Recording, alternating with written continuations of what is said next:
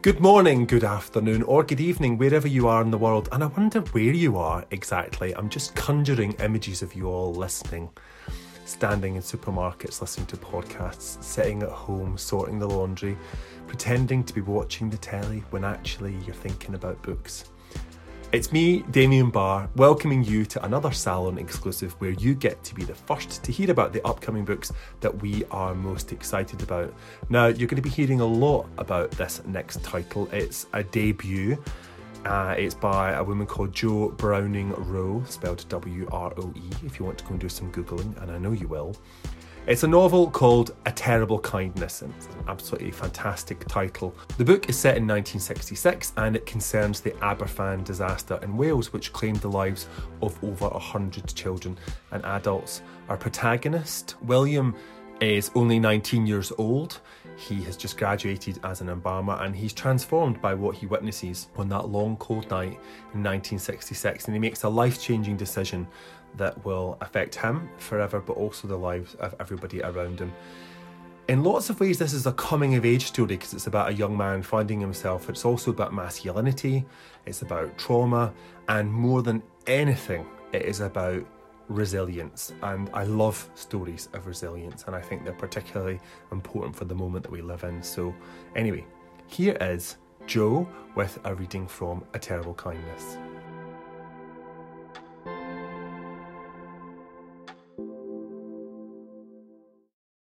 Hello, I'm Jo Browning Wroe. I'm delighted to be reading exclusively for listeners of Damien Barr's Literary Salon from my new book, A Terrible Kindness. The book was initially inspired by conversations I had with two embalmers, by then in their 70s, who as young men had gone in 1966 as volunteers to the Aberfan disaster, when a mining waste tip, loosened by rain, had careered down the Welsh mountainside and onto a small village primary school. The story follows one young embalmer's life, who in 1966 has recently qualified as an embalmer and goes to help at the disaster. The novel begins and ends at Aberfan, but in between are 17 years of William's life as a boy chorister in Cambridge, a trainee embalmer in London, and later, after the disaster, he helps with a choir for the homeless, reconnecting with his severed musical roots, which offers him a path to his own healing. The story is, of course, at times very sad, but there is also a lot of music, laughter, and love. I'm going to read to you from the opening of the book, so I don't need to explain anything further to you. October 1966. Something dreadful happened in Wales yesterday, but it was William's graduation, and so he has been distracted. He left the College of Embalming with outstanding and unprecedented results. Tonight is the annual social highlight for the Midlands chapter of the Institute of Embalmers, the Ladies' Night Dinner Dance in Nottingham. To celebrate William's success and equip him for his first social highlight, Uncle Robert has bought him a dinner suit and a bow tie. Aged 19, William is a little excited, but mostly terrified by the news from his uncle that their president, David Melling, is going to ensure that a fuss is made of him.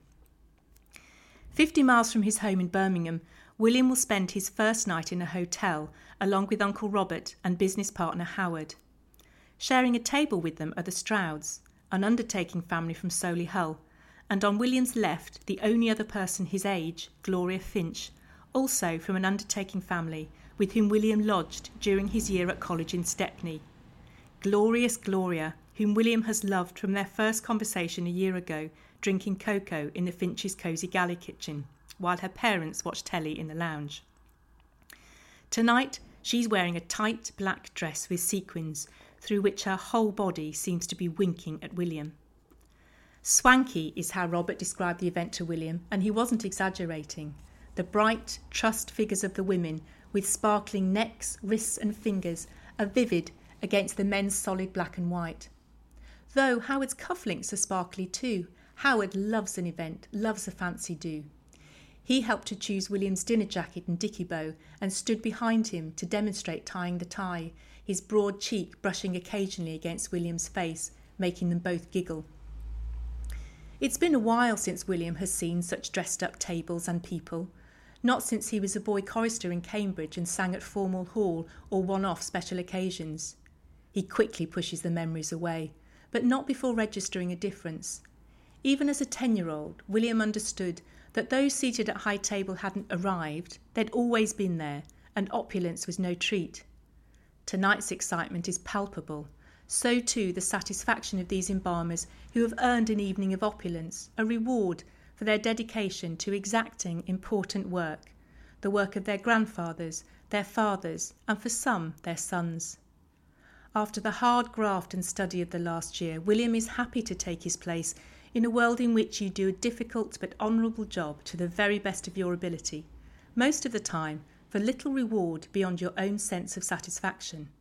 But every now and then you get to pat each other on the back and go swanky. The fish soup is salty but delicious eaten with the dainty roll he's daubed with curls of ridged butter. William is using the perfectly round spoon, tipping the bowl away from him when he gets to the bottom.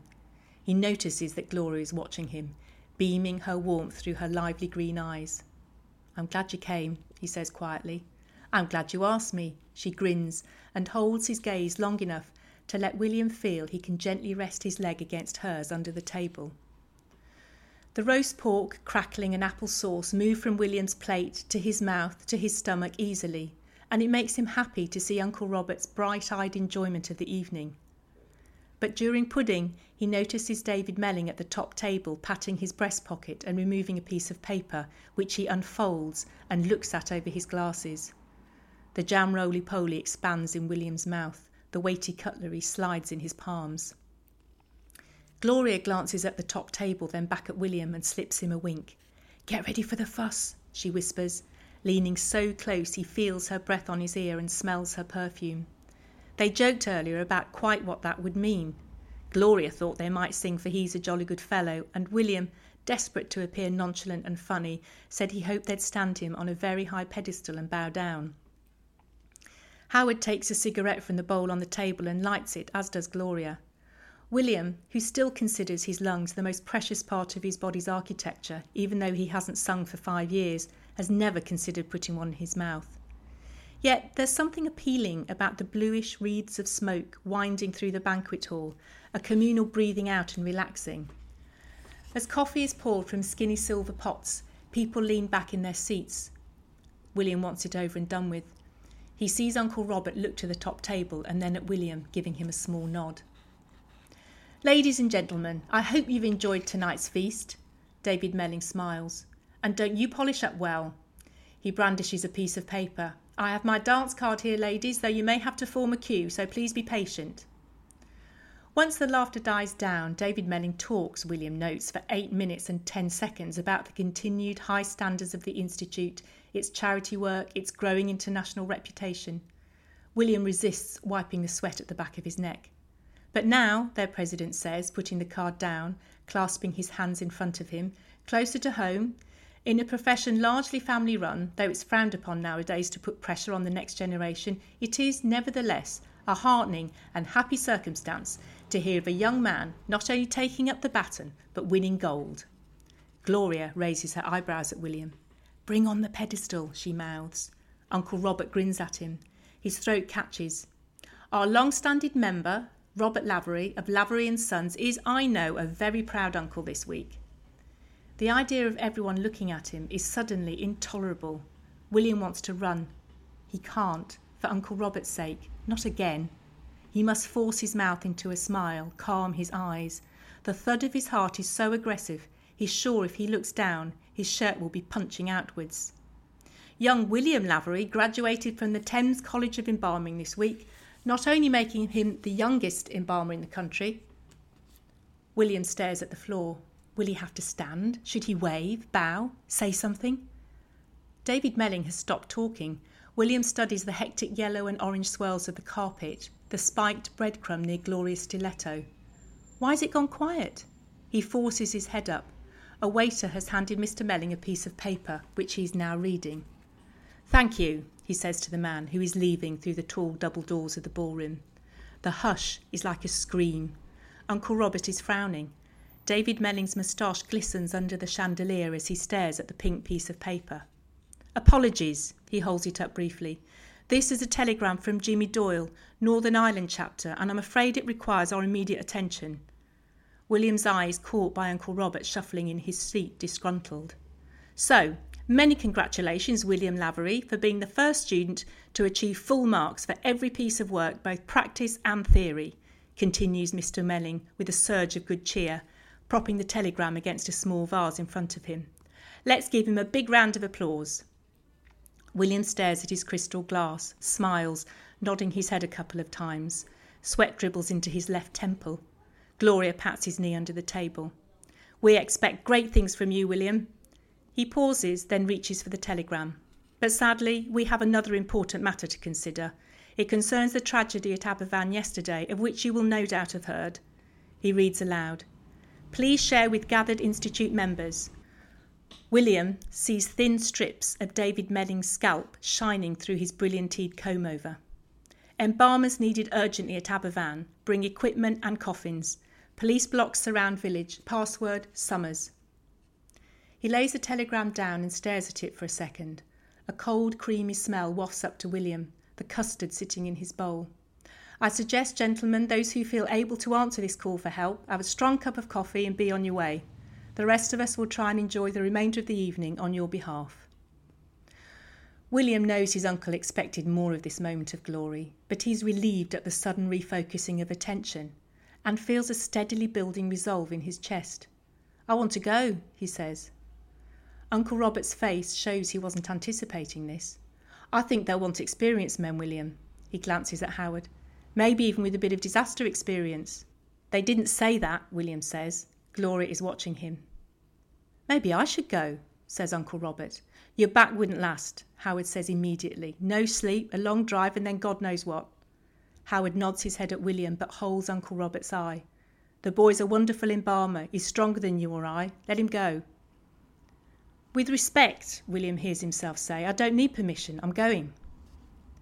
Everyone at the table is looking at him Uncle Robert, Howard, the Strouds, Gloria, but William doesn't care. Good on you, lad. Mr. Stroud pats his hands on the table. This says more about you than any exam results. You show 'em. Half an hour later, wrapped in his winter coat, William is on the pavement with his uncle. He'll drive himself and two other embalmers back home to Birmingham, where they will get changed and load their cars with all the kit and coffins their hearses can hold. You're going to see things you'll never forget. Uncle Robert glances sideways at William, concern all over his gentle face. He turns back and looks straight ahead. You know, your mother's not far from Aberfan. He slides a piece of paper into William's pocket. You could call in on her. I can't, you know that. His uncle's mouth turns down as it always does when they mention her. He breathes in and out slowly. And you know I've never accepted that, and I never will. Thank you so much for listening.